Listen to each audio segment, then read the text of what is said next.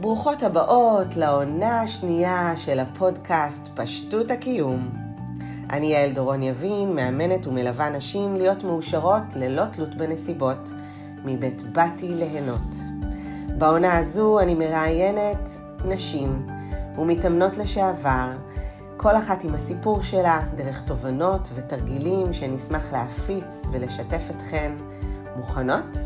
הנה אנחנו מתחילות.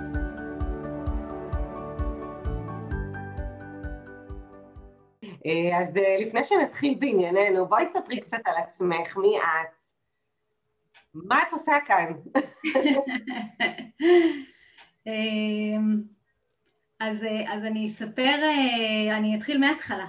מעולה. סבבה?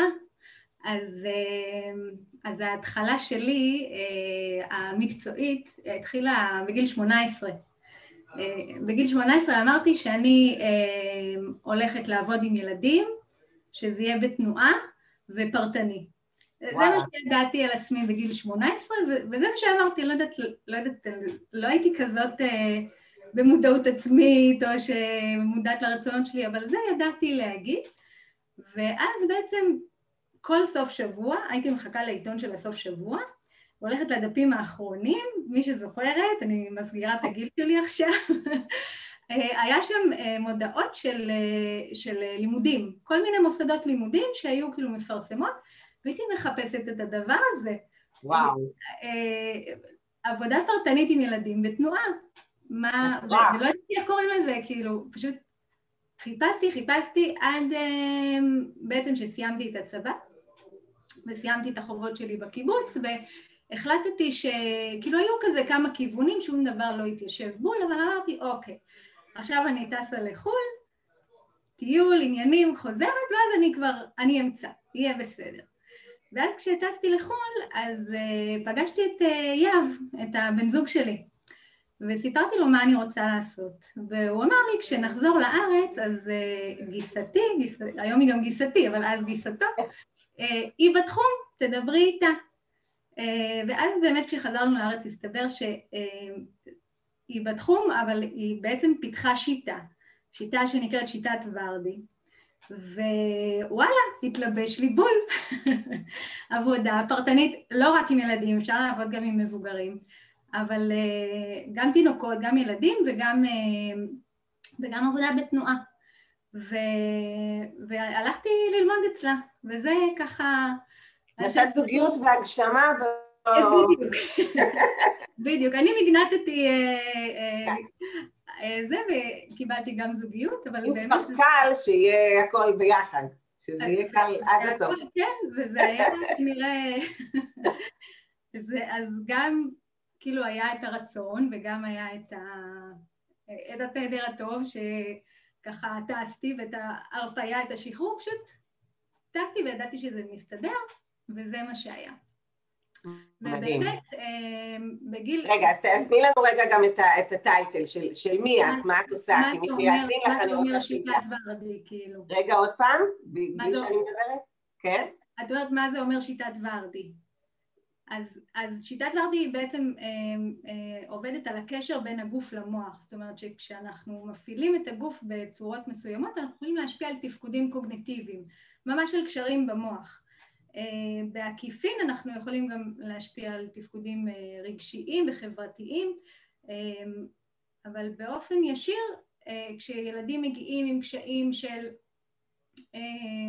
קושי בלימודים או עיכוב התפתחותי או עיכוב שפתי או כל מיני דברים שכאילו לא נראים קשורים, המון פעמים המקור של הקושי הוא בהתפתחות של התנועה והתחושה, ההתפתחות הסנסורית-מוטורית. ו, ובאמת, השיטה עבדה לי מעולה. עבדתי בה במשך כמה וכמה שנים רק, רק עם השיטה.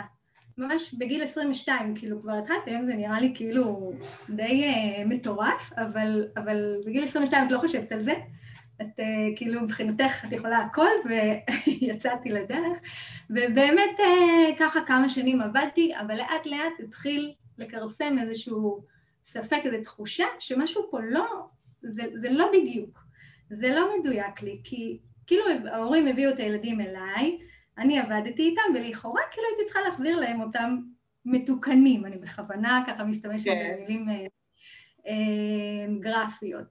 אה, ואמרתי, זה לא הגיוני, זה לא יכול להיות שרק הילד צריך לעבור תהליך.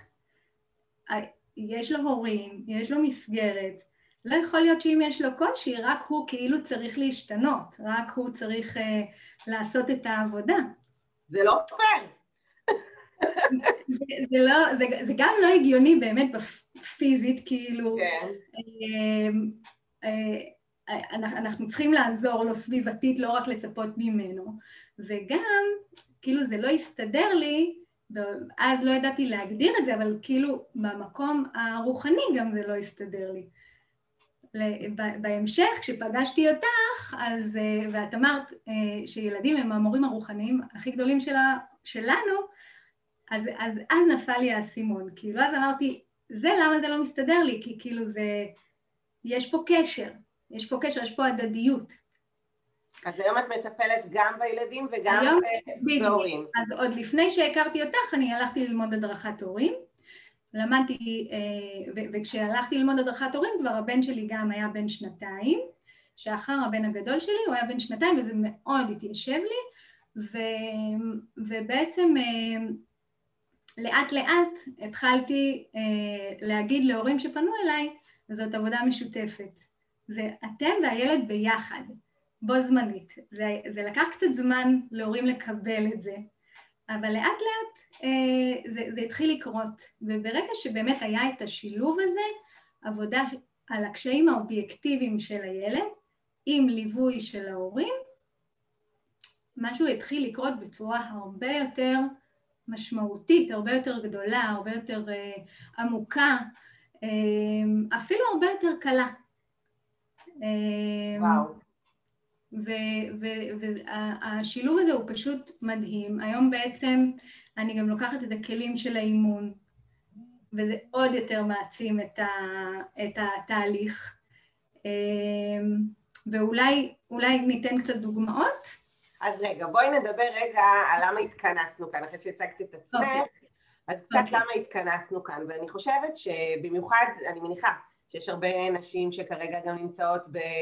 אה, סגר עם ילדים בבית, בגילאים שונים, אנחנו כרגע לא מדברות על אה, גילאים מסוימים, אנחנו מדברות באופן אה, כללי. נכון, נכון. ואני יכולה להגיד גם שאני הגעתי, אני התחלתי את, הפן המקצועי שלי מהמקום של מאמנת, כמאמנת אימהות, בגלל שאני הרגשתי שכאימא יש לי המון המון אתגרים. אני מצד אחד זה כאילו התפקיד שאת הכי הורגת לו ומדמיינת אותו, אני תמיד מגיל קטן כבר דמיינתי איך אני אהיה אימא ואיך זה יהיה, ו...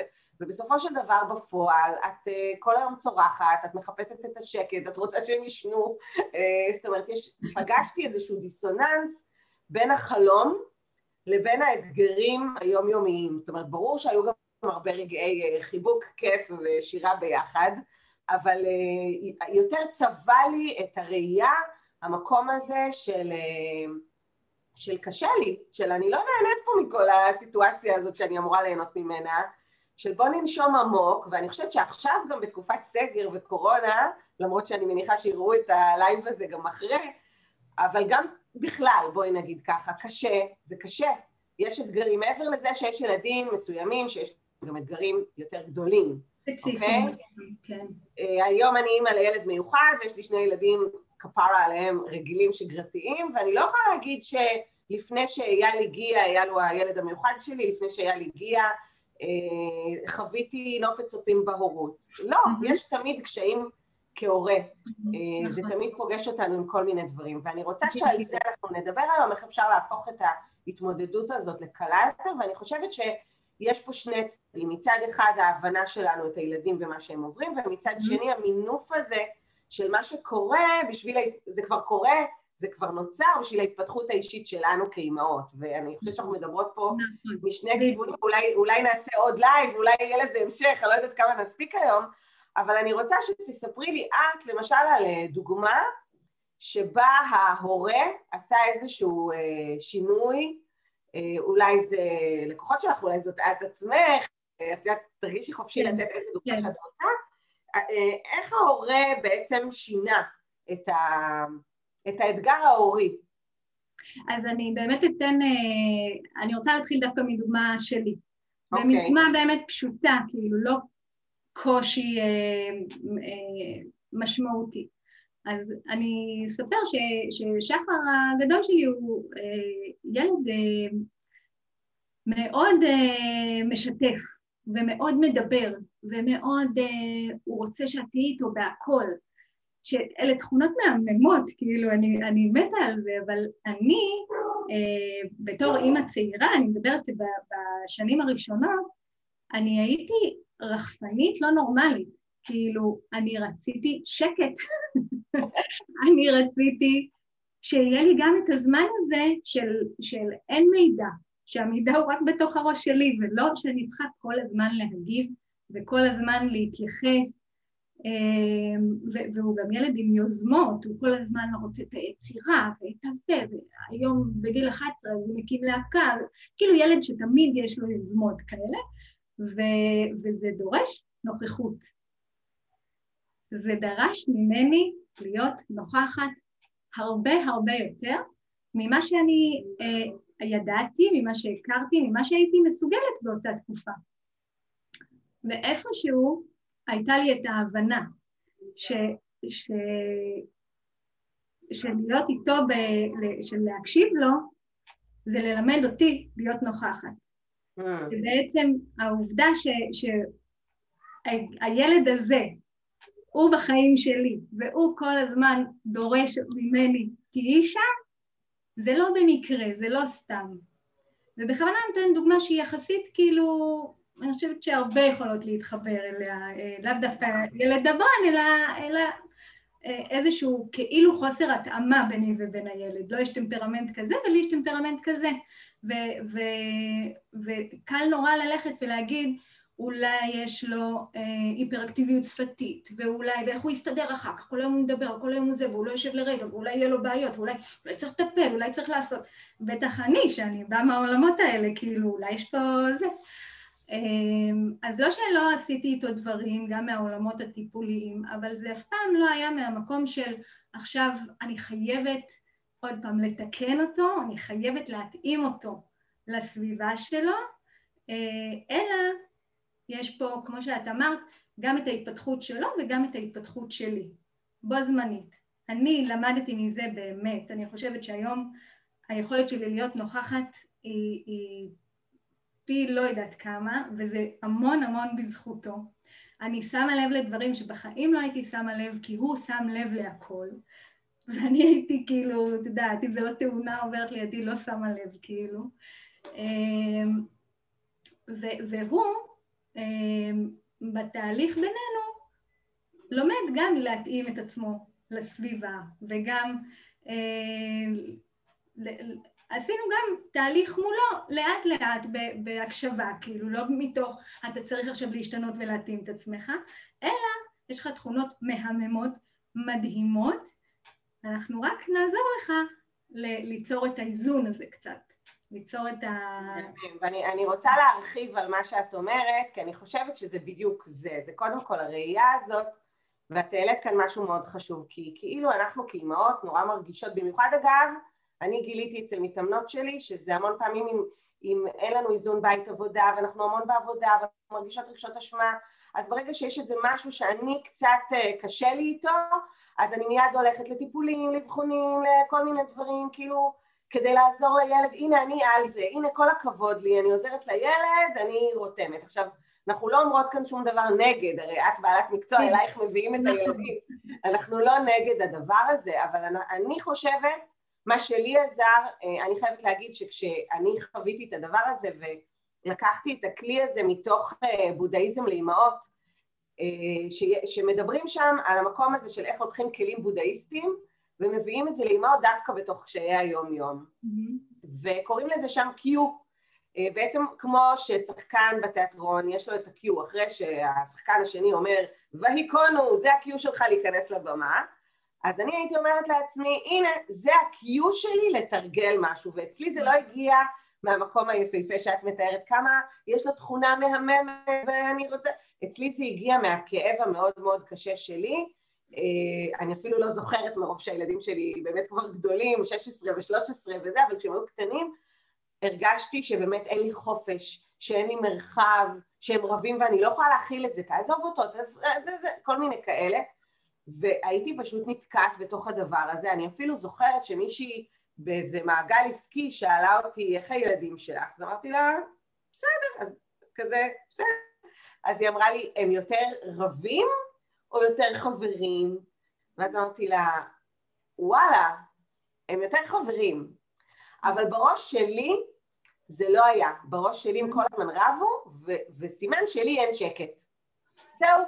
אני בטוחה שהרבה מכן תזדהו איתנו, אתן מוזמנות לכתוב לנו מזדהה, מזדהה, מזדהה. הם רבים, משהו אצלם, הם מפריעים לי בעין.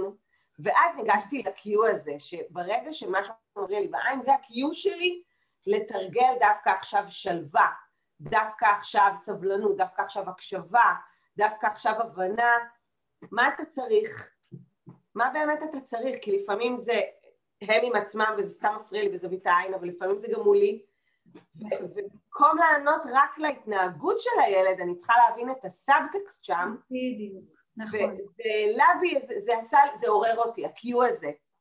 זאת אומרת, אצלי זה הגיע באמת ממקום של כאב, זה עורר אה, באסה להיות אימא, רגשות אשמה שעוד מעט נדבר עליהם, כל מיני דברים כאלה, ואני חושבת שזה Q, כי ברגע שהילד חופר לך ואת חולמת, זה Q להיות נוכחת, וברגע שהם רבים ואני לא יכולה להכיל את זה, זה Q שלי לאו דווקא להכיל, אני לא צריכה להיות מי שאני לא. לגמרי, לגמרי. אלא בשביל עצמי לתרגל סבלנות ושלווה, בשביל עצמי להתעורר, להתבונן, לראות מה קורה כאן מעבר למה שיש עכשיו על פני השטח שאומר ריב, אלא מה הסאבטקסט. וגם מה שאמרת עכשיו, אני חושבת שזאת נקודה אה, חשובה, אני לא ידעתי אז להגיד שזה קיו, כאילו לא ידעתי לתאר את זה ככה, אה, אבל אה, מה שאמרת שכאילו זה, זה לא רק בש... אני צריכה להיות בשבילם, אני צריכה להכיל אותם, אלא אני מבינה שזה גם ההתפתחות שלי. בדיוק. ואני חושבת שכשיש את הזיכרון הזה, תוך כדי שקשה, וזה אנחנו לא זוכרות את זה, אבל כשיש איזה קול כזה בראש שאומר, זה לא אה, רק קושי, יש פה גם משהו בשביל, גם אם אני לא יודעת כרגע מה זה, גם אם זה יתבהר לי בהמשך, גם אם אני רק מעלה עכשיו שאלה של מה הקטע, מה, מה, מה, מה אני אמורה להבין מזה, זה כבר קצת משחרר את האנרגיה מזה שאני צריכה לפתור עכשיו משהו, מזה שאני צריכה לסדר את הכל. זה קצת כאילו נותן לנו איזו יציאה למחשבות אחרות, לנתיב אחר, להתנהלות אחרת בעקבות. אבל אנחנו לא תמיד יודעות לאן בדיוק ומה בדיוק, וזה משהו שאני המון פעמים אומרת בהדרכת הורים, אני לא תמיד יודעת להגיד לכם מה אתם צריכים לעשות. אתם... רגע, אני עדי קצת נקטעת לנו, קצת נקטעת, רגע. עוד פעם. אני לא תמיד. את שומעת עכשיו? כן. אמ, שכשהורים באים להדרכת הורים, אז אני לא אומרת, אתם צריכים לעשות ככה וככה. המטרה שלי בהדרכת הורים זה לחזק את ההורים עם עצמם, את ההקשבה שלהם, את התשומת אה, לב שלהם, ולאט לאט הם לומדים למצוא את התשובות בתוכם, כי כל משפחה, ואפילו בתוך המשפחה, כל ילד יש לו צרכים אחרים, כל ילד מבקש מאיתנו משהו אחר. זה לא שיש פתרון אחד שהוא עובד לכולם. וה, והעניין פה הוא באמת ההקשבה הזאת פנימה. על להגיד מה קורה כאן, מה זה, מה זה, כמו שאמרת, ה-Q הזה. זה גם בשביל... זאת אומרת, זה קודם, כל, זה קודם כל אפילו התבוננות, התבוננות על הסיטואציה ו- וריחוק. נכון, נכון, וריחוק, ולא בהכרח אה, מציאת פתרונות. אוקיי. מיידית. כן. לרוב יודעים שאנחנו... ואנחנו מדברות בעצם התבוננות וריחוק, ואפילו העלאת השאלה מה, מה המרחב הזה מפתח בי. בדיוק, בדיוק. בי כאימא. נכון, בי כאימא, בי כבן אדם גם. כן, כן. כבן אדם.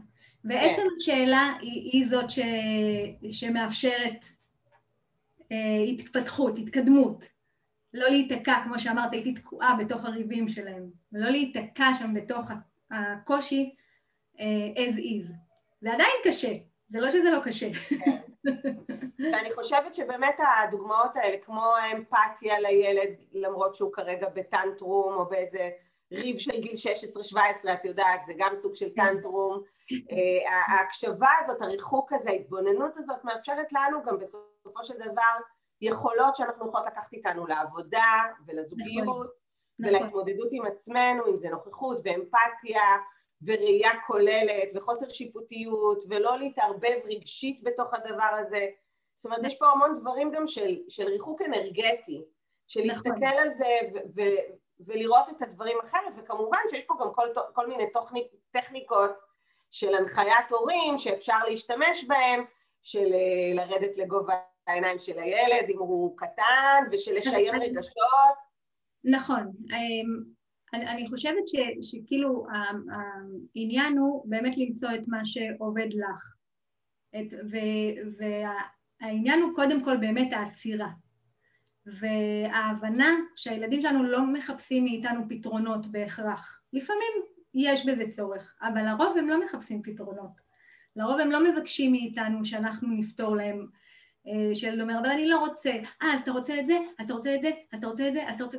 הוא לא רוצה. הוא רוצה לא לרצות. וזה בסדר. ומותר לו גם לא להיות שלב, רגוע, אבל העניין עם עצמנו הוא לא כל הזמן לנסות לפתור את המצב. אלא באמת לראות, לקבל, את אמרת אמפתיה. אמפתיה זה בעצם להכיר, להכיר במה שמי שמולנו מרגיש. זה לא משנה אם זה ילד או הבן זוג או בעבודה, זה לא משנה, זה להכיר בתחושה ש, שעכשיו מתרחשת. והרבה פעמים ההכרה הזאת היא מספיקה בשביל שנוכל לשחרר את, ה, את, ה, את הרגש הזה שנתפסנו עליו ולהתקדם הלאה. לעומת פתרון שכאילו, אז תעשה ככה, זה כמו שאת אומרת, אה, אנחנו באות לחברה והיא אומרת, תעשי ככה, תעשי ככה, אבל זה לא מה שאני צריכה ממך, אני בסך הכל רוצה שתגידי שת, לי, זה באמת נורא קשה המצב הזה. יש לי, יש לי דוגמה חמודה כזאת, שקרתה אוקיי. okay. לי עם עידו, שעידו הגדול שלי הוא היה בן 16, אבל שנים הוא היה בשחייה תחרותית, וכל פעם, אה, הוא, בהתחלה הוא היה הולך ככה בכיף, באיזשהו שלב, היה שם כנראה איזשהו קושי בשבילו להתמודד, והוא היה צריך ללכת כל יום. וכל יום הוא היה הולך ואומר, אוף, לא בא לי ללכת, לא זה, ואני הייתי, אבל איתו, אתה התחייבת, ואתה זה, ואתה כאילו לא ראיתי אותו. גם, כן. אני עוד מעט רוצה לשאול אותך גם על המקום הזה של יופי להכיל ולראות ולהתבונן, אבל אז חכי עם השאלה הזו, אבל אני רגע, אני הייתי שם, אני לא, לא היה לי סבלנות עכשיו, טוב, אני לא רוצה ללכת, יאללה, קח את התיק שלך ולך כבר, לך. כן. אה, ואני זוכרת שכמעט כל יום ככה היה לנו ריבים, הוא היה בכיתה ד' או ה' או משהו כזה, לא ממש ריבים, פשוט לא הקשבתי. זה לא זרם, כן. כן, ואני זוכרת יום אחד שאמרתי לעצמי, הייתי אני בעצמי כל כך עייפה אחרי ארוחת צהריים, וראיתי שהוא לוקח את התיק שלו ואומר לי, אוף, לא בא לי ללכת, וכזה חצי בכף, ואמרתי לו, שו, אני מה זה מבינה אותך? איך זה קשה עכשיו, עוד אחרי ארוחת צהריים שהיא מתיישבת בבטן? אז הוא אומר לי, נכון, הוא לקח את התיק והלך. ואני ממש זוכרת שאני עיגנתי את הסיטואציה הזאת. מה זה עוגן? זה שאני מעגנת משהו שעבד לי, רגש טוב, משהו שככה הרחיב אותי. אני ממש זוכרת שעיגנתי את הסיטואציה שזה כל מה שהוא היה צריך ממני, זאת אמפתיה, להכיר בזה, נכון. שבואנה זה באמת נורא קשה כל יום ללכת שוב, ואני חייבת להגיד שמאז, באמפתיה אחת, לא היה יותר את הוויכוח הזה. בדיוק. שזה היה מעניין. לפעמים, לפעמים זה כזה פשוט. לפעמים, לא תמיד. כן, כן. אבל אני הגנתי לעצמי אמפתיה כן. בתוך הדבר הזה, ואני חייבת להגיד שבאמת אני לקחתי את זה פתאום להקשבה של מתאמנות שלי, של אה, חברות, של הורים, של אה, קולגות, נכון. של החמות. לכל יחסים, כן. כן, כן. של מערכות יחסים, פתאום איך אני רואה את האחר, גם לא ניגשת לפתור, ולא ניגשת גם לא לחשיבה חיובית, ולחשוב חיובית, באמת טוב, נכון. כי זה לא הכל מהמקום הזה הרציונלי, זה גם... נכון. ממקומות... מה שעוד, אה, מה שעוד בעצם קורה כשאנחנו אה, אה, נוקטות בגישה הזאת, שבעצם אנחנו מעבירות את האחריות ואת התחושת מסוגלות, במקרה הזה לילד שלנו, אבל זה, זה להעביר עליו את התחושת מסוגלות, כי כל עוד אני דוחפת ומסבירה ונותנת פתרונות ורעיונות, אז זה כאילו כל האחריות היא אצלי. אני מנהלת את המצב. וברגע שאני לא אה, מנהלת את המצב, ברגע שאני רק נותנת אמפתיה, פתאום אני מאפשרת לילד שלי במקרה... אוי, אוי, נעלמת לנו, רגע. אוקיי. עוד פעם, ברגע שאני לא, שאני רק נותנת אמפתיה ולא מנהלת את המצב. אז, אז אני מאפשרת לילד שלי לקחת את האחריות, למצוא בתוכו את הכוחות, להרגיש שהוא מסוגל. זה לא הכל עליי, אני לא צריכה להחזיק את זה כל הזמן. זה, אני מחלקת פה עכשיו את, ה, אה, את האחריות בינינו, את, ה, אה, את הניהול בינינו, ואז אני נותנת לו הרבה יותר מאשר אה, אם אני פותרת לו כל הזמן. אני נותנת לו את היציאה.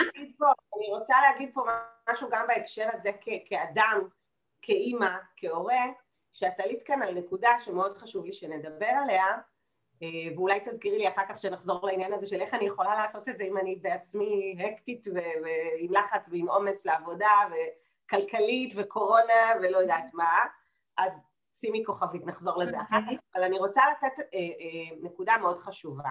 כי אנחנו כאימהות או כהורים המון פעמים דואגים לילד ומרגישים שאנחנו צריכות לדאוג לו בכל הרמות, לעשות בשבילו מין הורות הליקופטר כזאת במקרה הגרוע שכל הזמן חגה מעל הראש של הילד לתקן לו, לדבר עם המורה, לדבר עם ההורים, לדבר עם הילדים המחרימים, לדבר עם אמהות אחרות שיסדרו את הילדים שלהם כדי שיסדרו בשביל זה.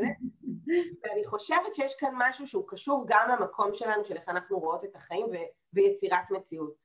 כי מה שאת אומרת כאן זה שזה co-creating, זה בעצם אני והוא ביחד יוצרים את המציאות שלו, ואני כאן גב בשבילו, אבל לי חשוב גם, כיצאת מהמטריה שלי, לתת גם את העניין הזה שמאוד עוזר למתאמנות שלי בהקשרים האלה, לזכור שזה גם הנתיב של הילד. נכון. גם אם כרגע יש משהו שנראה לנו רע, בהסתכלות מלמעלה זה לטובתו הגבוהה ביותר, ולא תמיד אני צריכה לבוא ולסדר את זה, לפעמים לתת לו להתמודד, לתת לו להיכשל, לתת לו לראות את הדברים בדרך שלו, נותן לו, זה חלק מהנתיב שלו כדי להתפתח, זה חלק מהנתיב, אנחנו מדברות רק בזכר, כי לי ולך יש בנים, נכון.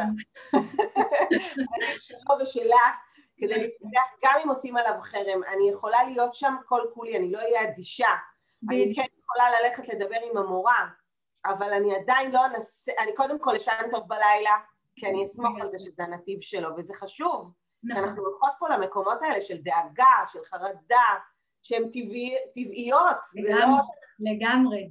זה גם לא סותר, זה גם לא סותר, זאת אומרת, אני יכולה לדאוג, אבל גם להבין. אני יכולה... אני אומרת שבמקום דאגה, בואו נלך לכיוון של אהבה. זה אומר כמה אני אוהבת אותו, אותה. Okay. אוקיי. כמה אני רוצה עבורם. זה מה שחשוב, כי אם אני אלך ואפעל מתוך דאגה, אני גם לא אשן בלילה, אני גם מעבירה אליו את הדאגה שלי, ואז יש כאן איזה משהו, ו- ואני תמיד נותנת את הדוגמה סתם של, של רולידר, או של אופרה ווינפרי, שעברו כילדים ונערים חיים מאוד מאוד לא קשים, רולידר שהיה עם הפרעות קשב וריכוז ונזרק מבתי ספר ולא היה לו חברים, והוא פיתח את כל מי שהוא היום בזכות הדבר הזה.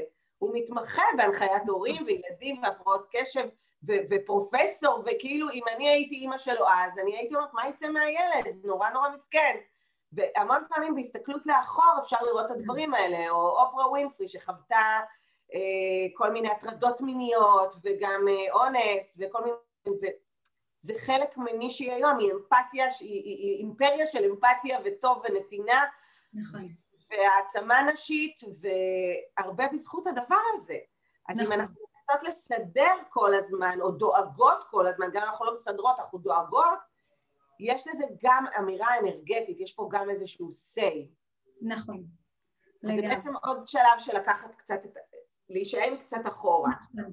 אני חושבת גם שכל אחת, אם היא תסתכל על, ה, על המערך המשפחתי שלה, גם על עצמה באופן אישי, אבל גם עליה מול הילדים שלה, היא, ת, היא תזהה איזשהו מצב שבו בעבר היא נורא דאגה, ואחר כך יסתבר שזה יסתדר, ש, ש, שהיא צמחה מזה שהילד שלה צמח מזה. אני חושבת שלכל אחת יש איזושהי דוגמה שאם היא חושבת עליה, היא יכולה לראות שזה באמת קרה כבר בחיים שלה, ולקחת עוגן שהוא, שהוא אה, אישי, שהיא כבר חוותה אותו. אה, לא חייב להיות שזה יהיה בזכות שליטה שלנו על הסיטואציה. בדיוק, וזה גם לא חייב להיות משהו נורא גדול. זה כן. יכול להיות דברים נורא קטנים, שאם אנחנו רגע ניתן להם את, ה, את הפוקוס, אנחנו נגיד, וואלה, אני כבר חוויתי את זה, כבר קרה בעבר שדאגתי והיה לי קשה ולא ידעתי מה לעשות, אבל אני יודעת שדברים לפעמים מסתדרים גם אם אני לא על זה, או שבדרך שאני לא חושבת עליה בכלל. ואם אני זוכרת שזה הנתיב שלו והנתיב שלי, אז זה באמת משחרר מאיתנו את, ה, את העומס הזה, שלא לא מאפשר לנו גם לראות. הוא גם לא מאפשר לנו לראות, והוא לא מאפשר לנו כאילו להביא את עצמנו לידי ביטוי, להביא את, ה, את, ה, את הקול הפנימי שלנו. כילד את מתכוונת? לא, אני מדברת עלינו כאימהות. אוקיי. תסבירי לי את הנקודה הזאת שוב. אמ, מאיזה חלק? של הקול הפנימי. אני אומרת שכשיש איזושהי סיטואציה ש, שאנחנו לא יודעות מה לעשות בה, אז, אז הרבה פעמים יהיו המון קולות חיצוניים. אה, אוקיי. בית הספר יגיד, כן. הבן זוג יגיד, אימא שלי תגיד. האינטרנט יגיד. בדיוק, המון המון קולות, ובעצם בסוף יש קול כזה שהוא, שהוא עושה כזה רגע רגע גם אני כאן ו, ו, ו, והוא הכי חשוב. ובמקביל לקול הזה שהוא בתוכנו, יש גם את הקול של הילדים שלנו, שהם מדברים, וכמו שאת אמרת קודם, יש סאב-טקסט שאם אנחנו נקשיב לו, אז אנחנו נשמע, זה גם כאילו יאיר לנו את הדרך.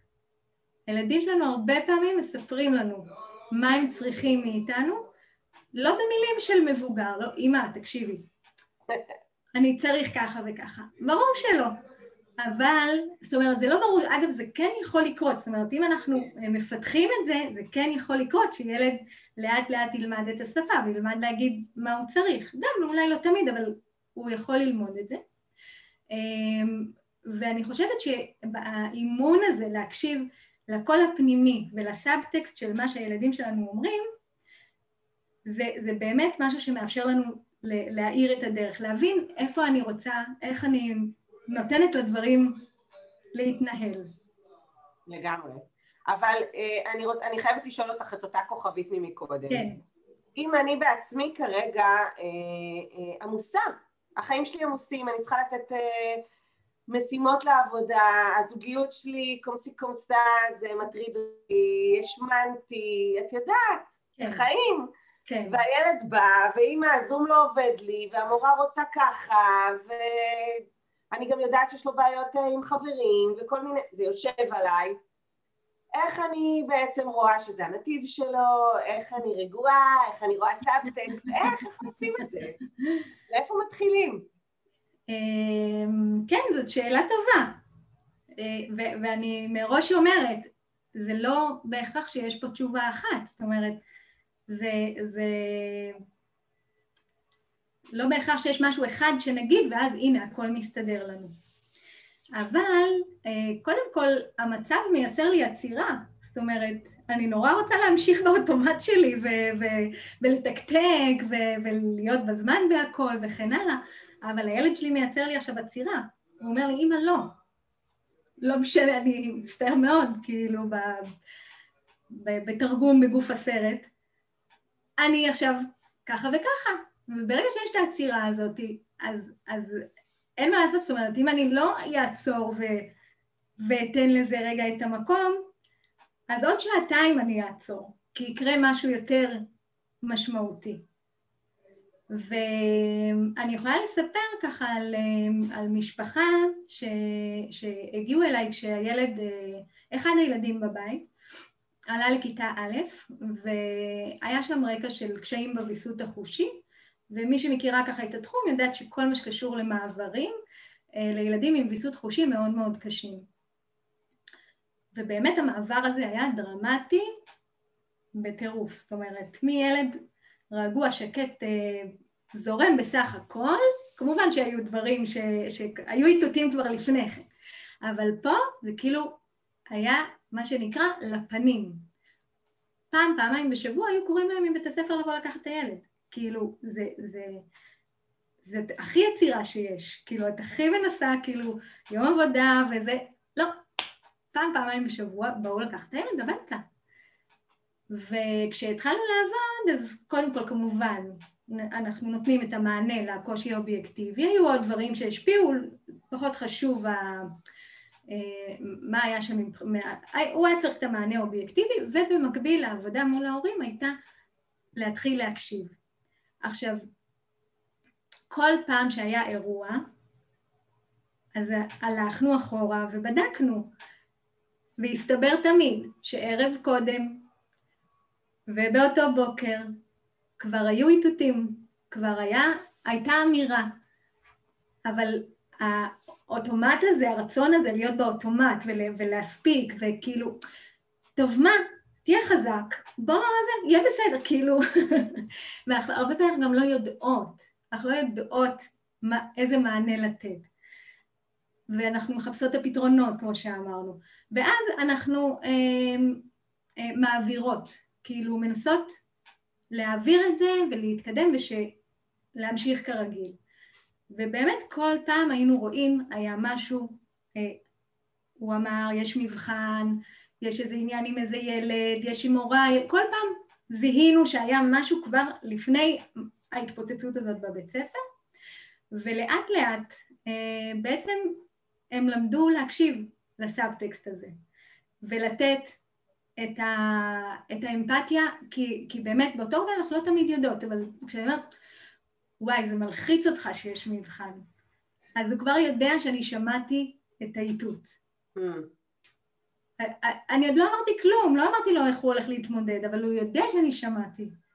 ובאותו רגע משהו משתחרר, כמו שאת אה, אה, תיארת קודם עם הגדול שלך. אה, והוא, והוא יודע שאני ראיתי אותו, וזה כבר נותן. אבל זה, זה ללמוד בעצם לעשות את העצירה הזאת קודם כל, ולשמוע מה נאמר. ו, ואחר כך בהמשך גם בעצם התחלנו ל, ל, כאילו לעבוד על איך, איך אני גם נותנת מענה, איזה מענה לתת מעבר לאמפתיה.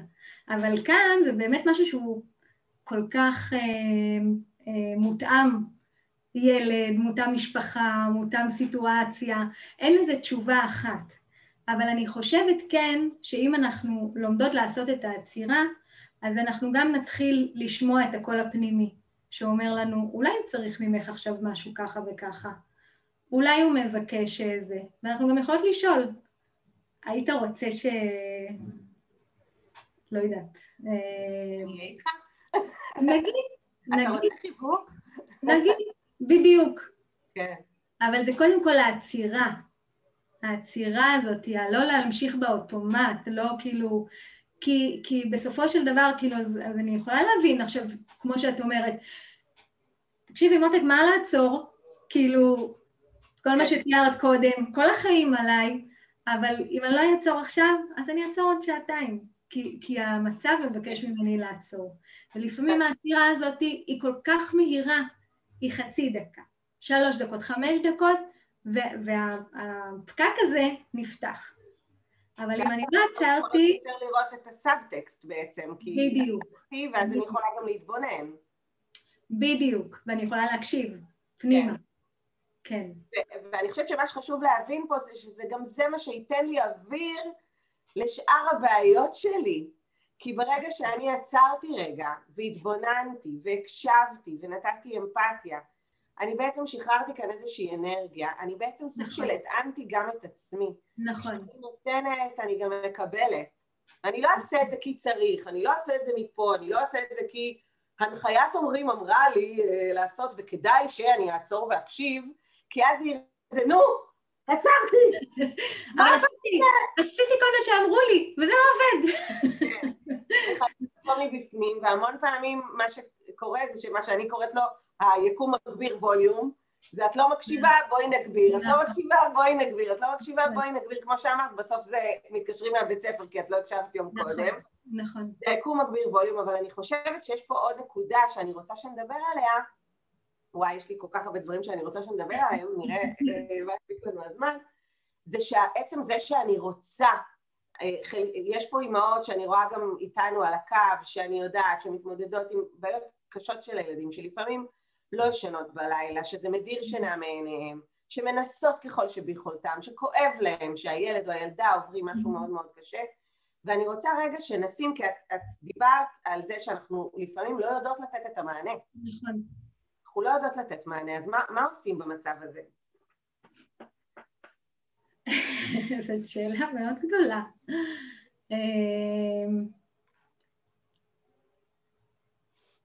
זה, זה עוד פעם, אמ, מאוד קשה לי לתת על זה תשובה אחת.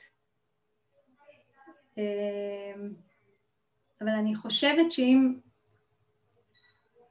שאם אנחנו מתחילות משנייה לעצור ומלזכור אה, שאנחנו לא צריכות לתת פתרונות ולזכור שיש כאן משהו בשבילי, כי לצורך העניין הילד, אה, אותו ילד שסיפרתי עליו, הוא בעצם רצה שיראו אותו, וכשאנחנו רואות את הילד שלנו אז אנחנו יכולות גם ללמוד לראות את עצמנו. זאת אומרת, יש פה כל הזמן אה, הדדיות כזאת, כל הזמן שיקוף ואיזון חוזר בינינו ובין הילדים שלנו. ואני חושבת שלפני שאנחנו רצות לעזור לו, אז שנייה לסובב את זה, את הזרקור פנימה. ו- ו- ולתת רגע לשאלות לעלות, אה, אפילו שאלות גדולות, כמו מה אני יכולה ללמוד מזה? מה, מה זה בא ללמד אותי? אני חושבת שרגע שאנחנו מסובבות את הזרקור מהבעיה והקושי שלו אליי, שנייה זה, זה, זה, זה נותן לנו נתיב חדש. מכאן... אני באמת אה, להדגיש את הדבר הזה, כי אני חושבת שאם אנחנו כבר מדברות פה גם, את יודעת, על התכנים של באתי ליהנות, ואת מאמנת מ... של באתי ליהנות שהוספת את זה גם לזה שלך, זה כל כך מתחבר לכל מה שאת עושה, כי קודם כל רגע, לפני שאני פותרת ולפני שאני יודעת, לא יודעת זה בגלל שאני מרגישה שאני צריכה לפתור. נכון. ורגע, אם אני לא צריכה לפתור, אז קודם כל אני יכולה להדהד את, ה, את הבהירות שאני מבקשת, ואולי יגיע בלי שאני מיד על זה, ובוא נראה מה יגיע. אה, ושנית, אני חושבת שעצם זה שאני רוצה, יש בזה כבר אנרגיה שעושה נורא נורא טוב. ואני יכולה גם אותה לבטא מול הילדה או הילד שלי, שאני מאוד רוצה, אבל כרגע אני לא יודעת, או אני מאוד רוצה, אבל בוא נחשוב ביחד, ואולי לך יש רעיון. אני זוכרת שאחד הכלים שלי מאוד עזרו כשהילדים היו קטנים, זה כשהם היו באים אליי עם איזה בלגן או איזה זה, אז ברגע שהבנתי שהאחריות היא לא עליי, מה שמאוד אגב הקל על התחושה האמהית שלי, אז שאלתי, מה אתה מציע? מה אתה רוצה? מה אתה מציע? ולפעמים הייתי נתקלת בלא יודעת, תגידי לי, בשביל מה באתי אלייך? את יודעת, זה כזה. ולפעמים זה היה מיד תשובה, ואה, אוקיי, אז הנה לך פתרון. נכון, ואיזה מדהים זה שכאילו, מאיפה הם יודעים? בדיוק. מאיפה הם יודעים? כי יש להם קול פנימי שאומר להם. ואז הוא מלמד גם אותי, והנה הוא מורה רוחני. בדיוק. הוא מורה רוחני בכל כך הרבה דברים, הוא מורה רוחני באיך שהוא דורש ממני את התשומת לב ומבטא, הוא מורה רוחני באיך שהוא, הוא והיא והם, איך שהם מפנטזים ואיך שהם לא ציניים ואיך שהם רבים ומשלימים מיד בלי שיחת יחסי עניין. יש פה כל כך הרבה דברים שהם ההתנהלות הטבעית של היקום. נכון. איך שהיקום שלנו מתנהל כאן. נכון. ובהקשר הזה של הרצון, אני רוצה לספר סיפור שאני יודעת שאת מאוד אוהבת על רגשות אשמה. אוקיי. Okay. כי אני רוצה שתבינו שכשאני אומרת העיקר שאת רוצה, גם אם זה לא באמת מה שקורה, זה, זה משהו שהוא מאוד מאוד חשוב כאן. אה, אני אספר את זה בקצרה כי אני רוצה לתת לך את הבמה ויש לי עוד המון שאלות לשאול אותך, אבל זה פשוט מת, מתקשר למה שאת העלית כאן. כשאייל שלי, אה, אייל הילד הקטן שלי הוא עם אפילפסיה לא מאוזנת והוא היה בן שמונה, תשעה חודשים ויש לנו תמיד את אותו ריטואל שהולך לישון, ו-20 דקות על השעון בול אחר כך, הוא מפרכס. אה, אני לא זוכרת אם סיפרתי את זה באחד הלייבים, אבל אה, אריאל, הבן האמצעי שלי, ביקש ממני, הוא היה לבד בבית, בעלי עבד, הבן הגדול היה בשחייה, והוא ביקש ממני, אמא, כשתרדי נוכל לשחק טאקי? ואני אמרתי לעצמי, איזה טאקי? אני מתה לשתות, ואני מתה להתקלח, ואני מתה לאכול, ואני מתה להיות בשקט. טאקי, כאילו, למי יש כוח עוד לתת? וחוץ מזה שאני יודעת שיש לי רק עשרים דקות והילד מפרכס.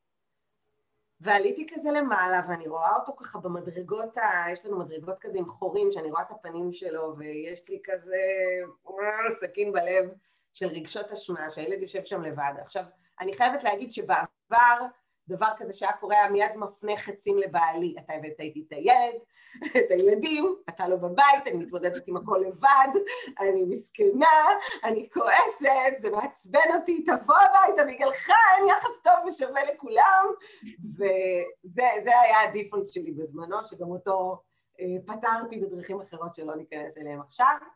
אבל מיד עלה בי המקום הזה של הרצון. איזה חמודה אני, עצם זה שהסכין הזאת הסתובבה ורגשות אשמה עלו, איזה חמודה אני שאני ממש רוצה לתת לו.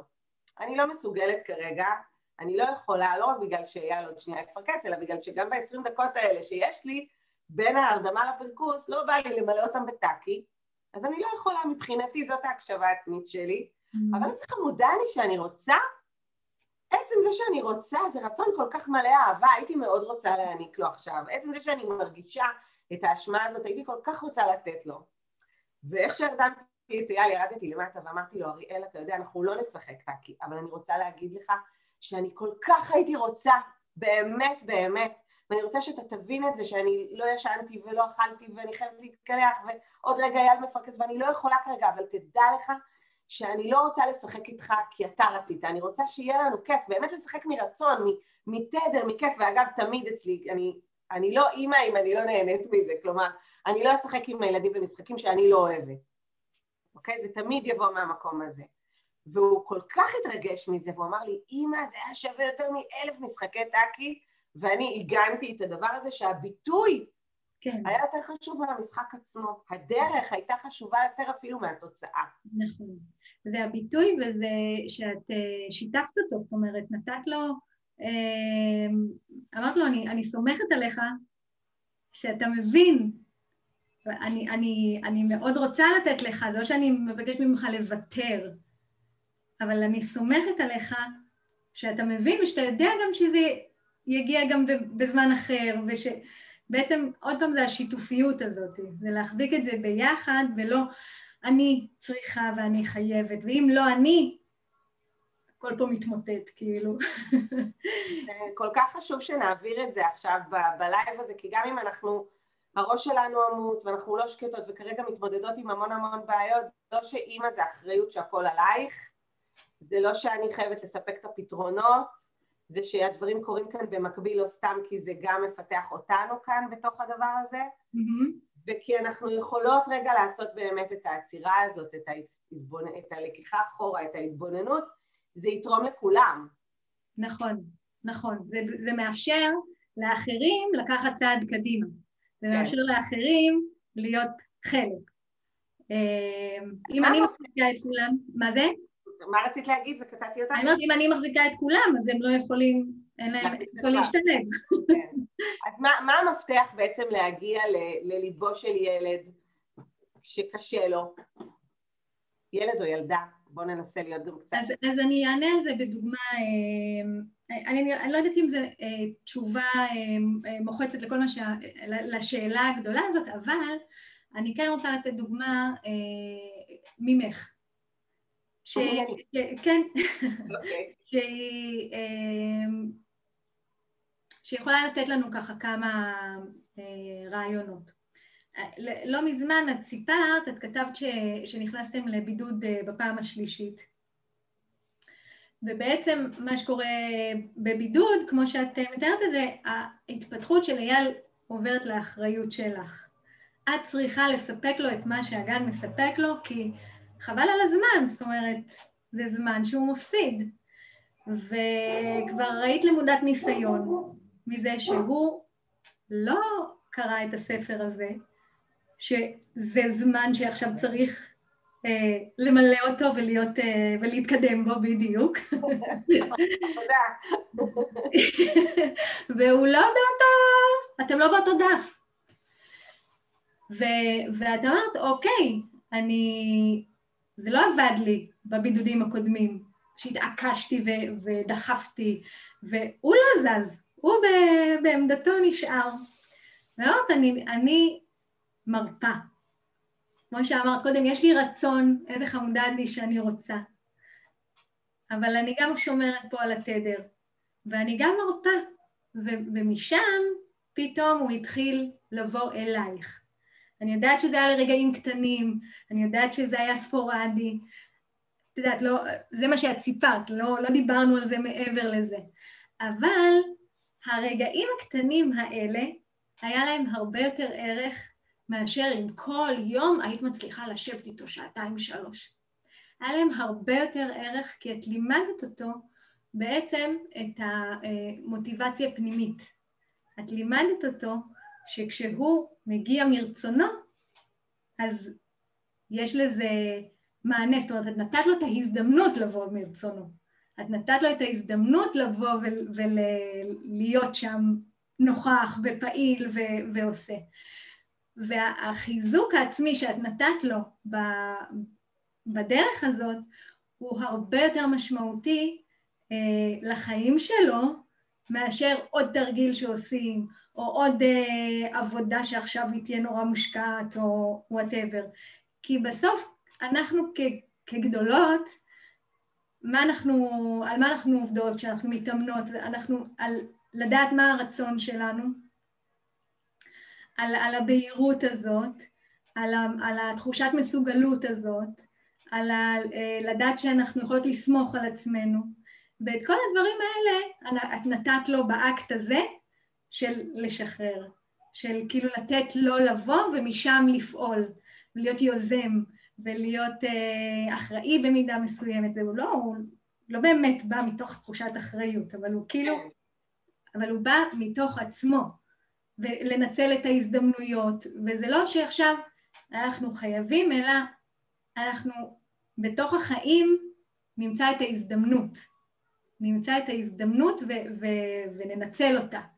ועוד דבר שאני רוצה להגיד בהקשר הזה, שכאילו אה, הרבה פעמים כשאנחנו עושים דברים עם הילדים וזה נמשך דקה, שתיים, עשר דקות אפילו לפעמים, אז אנחנו אומרות לעצמנו, לא הצליח, לא נחשב. זה לא היה עכשיו איזה שעה, כמו שאני רואה שאימהות עושות עם הילדים, וזו שעה שהם זמן איכות. הדקה הזאת היא נחשבת.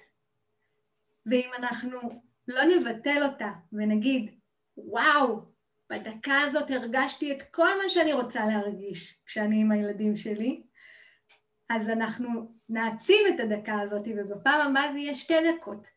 כי גם הילד שלנו ירגיש שזה היה כיף. ואני יכולה גם להגיד לו, כל כך נהניתי איתך עכשיו. מה זה משנה? הדקה היא לא אה, המדד של ההצלחה של הפעילות, היא רק הזמן שהילד שלנו כרגע מסוגל להשקיע בפעילות. זה כל מה שזה. וכשאנחנו אה, מאפשרות את הדקה הזאת ו- ו- ומשתפות שאיזה כיף זה היה, ו- ונותנות לילד שלנו את התחושה שהוא הצליח, ולא עוד פעם לא סיפק אותנו, הוא ירצה גם לחזור לשם אחר כך, הוא ירצה עוד מזה. ואנחנו מתמקדות במה שהצליח, אז זה גם יתחיל לגדול בכל מיני צורות שאנחנו לא תמיד יודעות מה הן. זאת אומרת, זה גם הנעת הדרך ולא רק התוצאה. לא, נכון. אני יושבת עם ילד בשיעורי בית, זה לא רק האם סיימנו את החומר ו... נכון, נכון. זה גם זה, וזה גם אה, נגיד את זה כאילו פשטני, האיכות ולא הכמות. כן. הרי בדקה הזאת אנחנו יכולות להרגיש את כל מה שאנחנו רוצות, את כל הרגש כן. האימהי הזה, וההשקעה, והנתינה, וה... ו... ו... וזה מה שחשוב. לגמרי. וזה מה שהילד שלנו חווה, וזה מה שהוא מקבל, ועם זה הוא ילך לחיים בכלל ול... ול... ובעוד שעה. את זה הוא יוצא... וגם לא, גם לא נתאכזב ממנו. אוף, רק שתי דקות והלכת, או הנה אני מנסה ואתה, ואתה לא משתף פעולה. זאת אומרת, יש פה שצריכה את מה שיש. וזה לא עוד פעם התחושת אה, אכזבה, זאת אומרת, התחושת תסכול, עוד פעם הוא, לא, הוא מרגיש שהוא לא הצליח. כן. עוד פעם הוא מרגיש שהוא לא מספיק. כן. ואני חושבת שגם הביטוי פה מאוד חשוב, כי אני, ממה שאני מכירה ממתאמנות שלי, אז הם יבואו ויגידו, נגיד לדוגמה הזאת שאת נתת עליה, אז הם יבואו ויגידו, הילד שלי אולי קצת יותר גדול, והקשיים הם קצת שונים אולי, ואני לא באתי אליו, אז מה, אז אני אדישה, או אני לא עוזרת לו, או יש לו בעיות בלימודים ומה יהיה איתו אחר כך, או יש לו בעיות עם חברים ואני לא אומרת לו ליזום עם חברים שלו ולצאת מהחוצה מהבית, או אני לא על זה. אז מה, את אומרת לי לא להיות על זה? אימא'לה, אני, אני משח... עד כמה אני משחררת? נכון, זאת שאלה טובה כמה את משחררת. וגם כשהעובדה שיש לנו את האפשרות הזאת לשחרר לא אומרת שתמיד אנחנו צריכות לשחרר. אבל פה זה, אני חושבת, עוד פעם חוזר לקול הפנימי. שאני חושבת שזה שריר שאנחנו מתאמנות עליו. ואם אנחנו חוות, הקשבתי לקול וזה הצליח, אז אני יודעת פעם הבאה לזהות אותו עוד פעם. אבל זה להיות מוכנה להקשיב לו, ולשים רגע בצד את כל מה שאני יודעת, ואמרו לי, וצריך, ולהקשיב לקול הזה, ולקול של הילדים שלי. וכל פעם אני חושבת, חוזר למקום הזה, כי אם אני לא בטוחה, אז תמיד יהיו לי את הרמזים האלה שהילדים שלי משאירים, שדורשים... אני חושבת גם שברגע שאת רוצה לתת, גם אם ברמת ההתנהגות את לא שם ועל זה כל היום, נכון. הבנה שלך עוברת, ואפשר גם כמובן לבטא אותה, ולהגיד לה, להגיד לילד, אני רואה שעכשיו אתה מתקשה, או אני רואה שיש כל מיני דברים, תדע שאני כאן, אם תבוא אני אשמח שנחשוב ביחד איך פותרים, או אם תרצה, אני אמרתי לאייל שהוא קטן והוא בן ארבע, אבל עם התפתחות של בן שנתיים בוא נגיד, אז uh, כשראיתי שהוא לא משתף איתי פעולה, אז אמרתי לו, אני מאוד רוצה לשחק איתך, כשתרצה לשחק איתי תבוא, מדהים. או אחרי כמה זמן באתי והוצאתי משהו ואמרתי לו, אתה רוצה לבוא? הוא לא בא. הייתי מתחילה לשחק לבד, ואז הוא היה בא. זאת אומרת, נכון. כאלה, אבל לא הייתי, אה, באמת בעבר הייתי מאוד מתוסכלת אם הוא לא שיתף איתי פעולה, כי אצלנו באמת יש איזה עיכוב התפתחותי, איזה חוסר שיתוף פעולה, אבל אני מסתכלת גם על הילדים הגדולים שלי. אם יש איזושהי בעיה, אני באה, אני נותנת את המילה, ואגב, בכלל, אני חושבת אצלי זה שני מתבגרים, אני חושבת שהלראות, לראות שראיתי אותך, גם אם לא יש, לא רק שיש לך בעיה, אם זה להכניס פירות למתבגר ומגע עם איזה יד על הכתף, או אה, כזה שקשוק בראש, או להראות חיבה, להראות שראיתי, אה, לשמוע מהסלון או מהחדר אה, אותו צורח בחדר ולשאול אחר כך מה קרה, להתעניין. אני חושבת שכל המחוות הקטנות האלה הן מראות שאכפת לי, אבל אני לא חייבת להתערב לך בחיים, כן. ולשנות לך את החיים ולשלוט לך על החיים כדי שיהיה לך טוב. נכון. וזה מתקשר גם לחוקיות היקומית, שאנחנו חושבות, וקחו את זה למערכות יחסים בכלל, אנחנו חושבות שאתה צריך לשנות את ההתנהגות שלך כדי שלי יהיה טוב. יהיה טוב. נכון. זהו שלא. בדיוק. אלא, בואי, אפשר כאילו להגיד שיש ש... פה עניין של סקרנות, שזה קל להגיד את זה כשהיה בתוך אה, אה, אירוע ומשהו שקשה לנו וזה, אז, אז לא בהכרח סקרנות היא הדבר הראשון שאנחנו אה, נשתמש בו, אבל אה, כן אה, נגיד בדיעבד, אני יכולה להגיד, אוקיי, היה ריב נוראי, אבל מה, מה יש פה? מה קורה כאן? זאת אומרת, אפשר להכניס גם את המקום הזה של הסקרנות אה, כחלק מהעצירה וההבנה של אני לא צריכה לפתור את הכל ו, ולבקש, לבקש ל, ל, להבין, לבקש להבין מה, בשביל מה כל זה? מה, מה, מה זה בא? למה זה הגיע לפתחי? אני מאוד אוהבת את הבדיעבד הזה, כי את יודעת, אנחנו כאילו שומעות המון דעות והמון דברים, ובאמת יש פה את העניין הזה של הקול הפנימי של כל אחת, שאני חושבת שמאוד חשוב לפתח אותו. נכון. באחד הלייבים עם אה, נטלי דיברנו המון על הקשבה עצמית, ואני חושבת שגם כאן זה המקום הזה של מה מתאים לי כאימא. נכון. אני לא צריכה להיות מישהי שאני לא, ואם אני לא יודעת אז אני מבקשת לדעת ונראה מה יגיע, וכשאני אדע אני ארגיש את זה ואני אעגן את זה. ובעצם המקום הזה של הקשבה מה נכון לי, והמון פעמים אנחנו חושבות שבזמן של קושי, בזמן אתגר, בזמן שמגיע משהו לפתחי, אני מיד צריכה לשלוף איזו תשובה אימהית מדופלמת, לדעת איך, איך לפתור את העניינים, או איך לעזור, או אפילו להגיד, מה את אומרת? ולקוות שהיא תיתן את התשובה, הילדה, כדי שאני לא אצטרך להתמודד עם זה.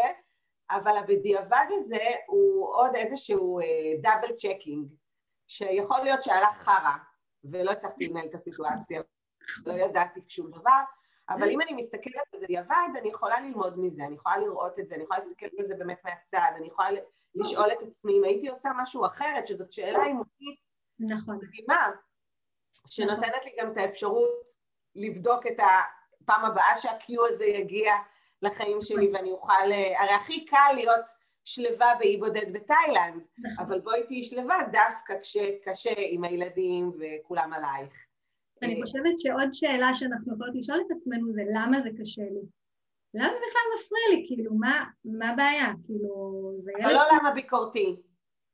לא. לא, לא, לא, לא למה ביקורתי, אלא, אלא באמת לשאול, אה, האם באמת זה הקול הפנימי שלי שאומר עכשיו משהו כאן לא בסדר, או השכנה שומעת, אה, mm. לא נעים, אה, מה יהיה, הוא עכשיו, הוא תכף הולך לצבא, איך הוא יתנהג, כאילו, למה זה מפריע לי מהמקום של, אה, למה זה באמת מפעיל אותי עכשיו? למה? מה קשה לי כאן גם בכלל, יכול להיות שקשה לי נכון. לא, וקשה, ואז מה זה גם אומר עליי. נכון. המון המון המון דברים שמסתתרים בתוך הדבר הזה. נכון. ברגע שאנחנו מבינות את זה, אז אנחנו יכולות גם לאמן את עצמנו, גם להבין מה אני לא רוצה להרגיש, ואז מה כן אני רוצה להרגיש, ולהעביר פוקוס למקומות האלה. נכון. לקחת את זה לעוד מקומות. זאת אומרת, יש המון רבדים שתראו, זה עולם ומלואו, ואני נכון. חושבת שאגב אימהות זה אחד הדברים, אימהות ועסק, ששתינו גם בעלות עסק וגם אימהות, אני חושבת שזה שני הדברים הכי מפתחים התפתחותית, רוחנית בחיים. כי אתה נתקל, את נתקלת ב, ב, בסיטואציות ובקשיים או באתגרים שאת לא, לא בורחת מהם, את מתמודדת. נכון, זה המקומות הכי רגישים שלך. כן, ממש. ופורט לך על המקומות הכי עמוקים, הכי משמעותיים. ושגם אנחנו כאילו, יש שם איזו ציפייה להיות פרפקט. להיות איזה כן, משהו נכון. כאילו, וכל הדאגות האלה של מה יהיה איתו, ומה, ואיך הוא ידבר עליי על ספת הפסיכולוג, או, כר, או כל מיני כאלה, זה, יש פה כל כך הרבה מטענים. נכון, מה זה אומר עליי שהוא מתנהג ככה? כן, שאם נפשט אותם, אולי זה ייראה אחרת. זה ירגיש אחרת. זה כן. ירגיש אחרת, כן. אה, אז אה, נגמרו לי השאלות אלייך, אבל אני אשמח לדעת אם יש עוד משהו שאת רוצה לתת מהמקום הזה של איך אתגר או קושי יכול להפוך להיות התפתחות, ואנחנו יכולות להפוך את זה ליותר קל. אז אני אגיד עוד משהו אחד שבאמת לא דיברתי עליו בכלל, אה, שאחד הדברים שאני מאוד, גם כשמגיעים אליי ילדים, וגם כשאני מנחה את ההורים אה, מה הם יכולים לעשות בבית, אני המון מדברת על משחקיות. Mm. על להכניס, אה, קודם כל כלילות, גם אם אין לי עצבים עכשיו לשחק, אבל להכניס כלילות והומור, אה, הרבה פעמים, אה, קודם כל אצלי זה משחרר משהו. ודבר שני, אה, ש, שמשחקיות היא מילה נורא גדולה, זאת אומרת יש משחק בהמון המון דברים. גם כשאנחנו אה, במטבח ואנחנו מכינות אוכל, וזה כאילו משימה שיש לנו לעשות הערב, אנחנו עדיין יכולות להכניס לשם את הילדים וגם לתת להם מבחינה התפתחותית וגם זה זמן שאני יכולה לראות אותם וגם זה זמן שהם יכולים לתרום לבית ולהרגיש מסוגלים ויכולים וכן הלאה אם אני ממש עייפה היום ולא בא לי ובא לי לתקתק, אל תכניסי אותם למטבח, זה, זה, לא, זה לא יהיה טוב, אבל כרעיון... את יכולה לתקתק בעצמך ולשים לעצמך או מוזיקה. נכון, אמ, אבל כאילו אני אומרת, זה לא שזה מתכון, תכניסי את הילדים למטבח ואז זה זה, אלא גם פה יש את ההקשבה העצמית. היום לא מתאים לי, אז היום לא מתאים לי. אבל היום יש לי קצת פניות, אני יכולה להכניס את המשחקיות הזאת לכל מיני דברים שאנחנו כבר גם ככה עושים. אנחנו גם ככה במטבח, אנחנו גם ככה במקלחת, אנחנו גם ככה הולכים לגן ברגל, כשיש גן. אה, אז, אה, אז, אז בכל אה, דבר כזה יש לנו את ההזדמנות להכניס משהו קטן, ללכת עכשיו על הסף מדרכה ולעשות מסלול. בשביל, זה, זה כאילו, כבר היה לי זמן איכות עם הילד שלי, כבר צחקנו קצת, כבר כאילו הכנסנו עניין אחר, כבר אה, אה, מבחינה התפתחותית יש לזה ערכים. סתם אני ככה נותנת דוגמאות באמת הכי קטנות ועל הדרך. ו, ואני חושבת שכשאנחנו אה, מאפשרות לעצמנו את המשחקיות הזאת, גם אם זה רק באווירה ולא במשחק תכלס, זה גם מייצר משהו אחר בבית, בתחושה שלנו, בתחושה של ה... בכל מה שקשור לאווירה בבית. אז... גם אה, בראייה שלנו את הדברים, כי אם הקושי צובע לי הכל, אז אני פתאום נכון. מכניסה שם עוד צבעים. נכון. וזה נורא נכון. כיף. ואני אני בעד שנכניס משחקיות גם עם עצמנו, אם זה באמת להפוך את הכביסה למדיטציה ואת שטיפת הכלים למיינדפולנס, ואני אה, בכלל אוהבת כביסה כי יש בזה איזושהי תנועה אה, ומוזיקה שאפשר כמובן לשלב את הילדים, נכון. אבל גם בשביל עצמנו, זאת אומרת כל דבר שעושה לי טוב כאדם, נכון, להכניס נכון. לתוך החוק שלי. נכון. נכון. ואגב, ככה זה המציאות היקומית, זה זה, בוא נשחק. לגמרי. ובאמת, כאילו לפעמים, אני אומרת, אני, אני מחכה לזה שיהיה לי את הזמן לעשות מה שבא לי. אבל למה לא להכניס את מה שבא לי לזמן הזה שהוא כבר... אנחנו, אנחנו בו. כן. ולפעמים הילדים שלנו מגיבים לזה שבכלל לא חשבנו שהם יגיבו לזה, והם נהנים מזה ומצטרפים. ו... ואני חייבת להגיד שגם אם מתבגרים, אה, אולי בגלל שהילדים שלי הם הבנים שלי ואנחנו מגיל קטן אה, במטריה הזו וכל הזמן אה, שם, כי אני יודעת שלא אצל כולם זה ככה, אבל כשאני שמה מוזיקה, אפילו בשביל לרקוד עם אייל, ואני פותחת להם את החדרים ומוציאה אותם מהפורטנייט, ואומרת להם לבוא, יש פעמים שאני מקבלת, לא עכשיו, אני באמצע, או כל מיני כאלה, אז מה? ויש פעמים, פעמים שהם ישמעו את המוזיקה והם פתאום מצטרפים, כי בסופו של דבר הם עדיין ילדים. נכון, ואנחנו. כן, וגם אנחנו, בדיוק. כן. ילדות, אה, ילדות גבוהות. לא במקרה שלי ושלך, אבל... ילדות גבוהות, בסך הכל. אז אני רוצה להוסיף שיש פה באמת המון, המון, אנחנו נשמח לשמוע מכן מה לקחתן מכאן היום, ותכתבו לנו בינתיים, עוד מעט הם יראו את זה אז הם יכתבו.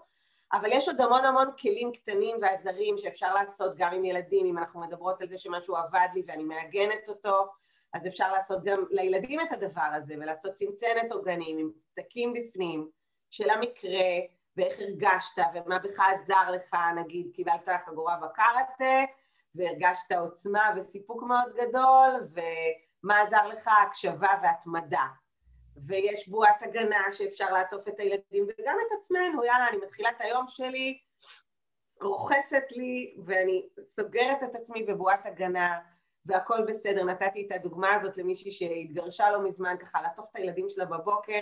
זה נותן הרגשה טובה, אני יודעת שהם עטופים, למרות שאני עכשיו יזמתי איזה פרידה או גירושים, הילדים שלי עטופים, מוגנים, הכל בסדר, ללחוש להם בלילה.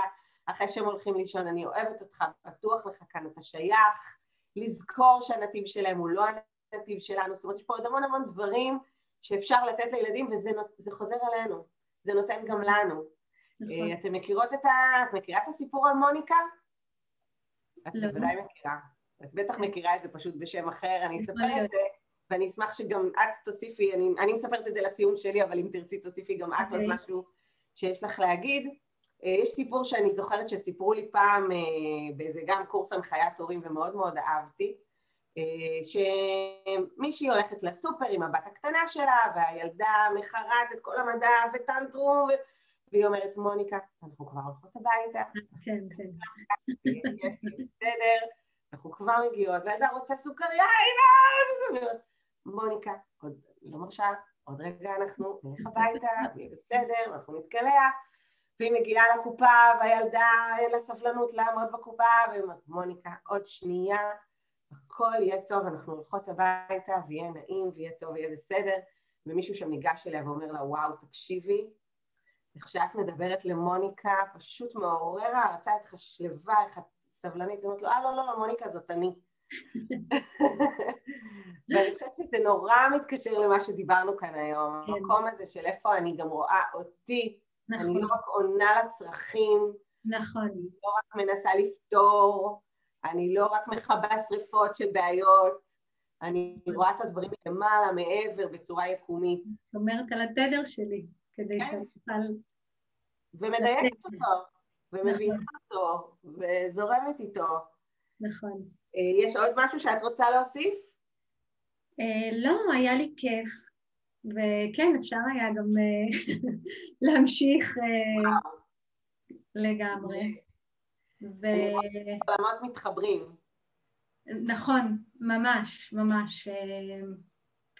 אני אולי אגיד משהו אחד אחרון, שבמחקרים שבדקו עם ילדים, עם ילדים גדולים, מבוגרים, מה הם זוכרים מהבית, אז uh, מה שהם זכרו זה, זה כל מיני הרגלים קטנים, uh, כל מיני חוויות קטנות, ולא, ולא דברים גדולים ולא הפקות, ולא, אלא את הרגעים הקטנים האלה של, ה, של הביחד, וזה קצת מתקשר למה שאמרתי קודם, שהרגע האחד הזה הוא עולם ומלואו.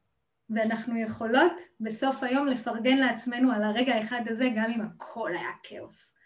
ואני זוכרת, ועכשיו זה ממש מזכיר לי, שכשרק התחלתי את התהליך איתך והייתי כותבת טובים כל ערב, אז uh, ערב אחד באתי לכתוב את הטובים ואמרתי, אבל לא בא לי לכתוב, אני מה זה התעצבנתי היום על שחר, אני מה זה מבואסת על עצמי, והתחלתי לכתוב וכתבתי, כתבתי, כתבתי, ואמרתי, וואי, צבעתי את כל היום באירוע האחד הזה שהיה, וקרו כל כך הרבה דברים אחרים. וכן, הרגע האחד הזה הוא גם שלי וגם שלו, אה, ש- שאנחנו יכולים לזכור אותו, ולא משהו אחר. לא את הכאילו לא טוב שהיה. ממש, ואנחנו נוטות לצבוע, כי הראש שלנו, המוח שלנו עובד ככה.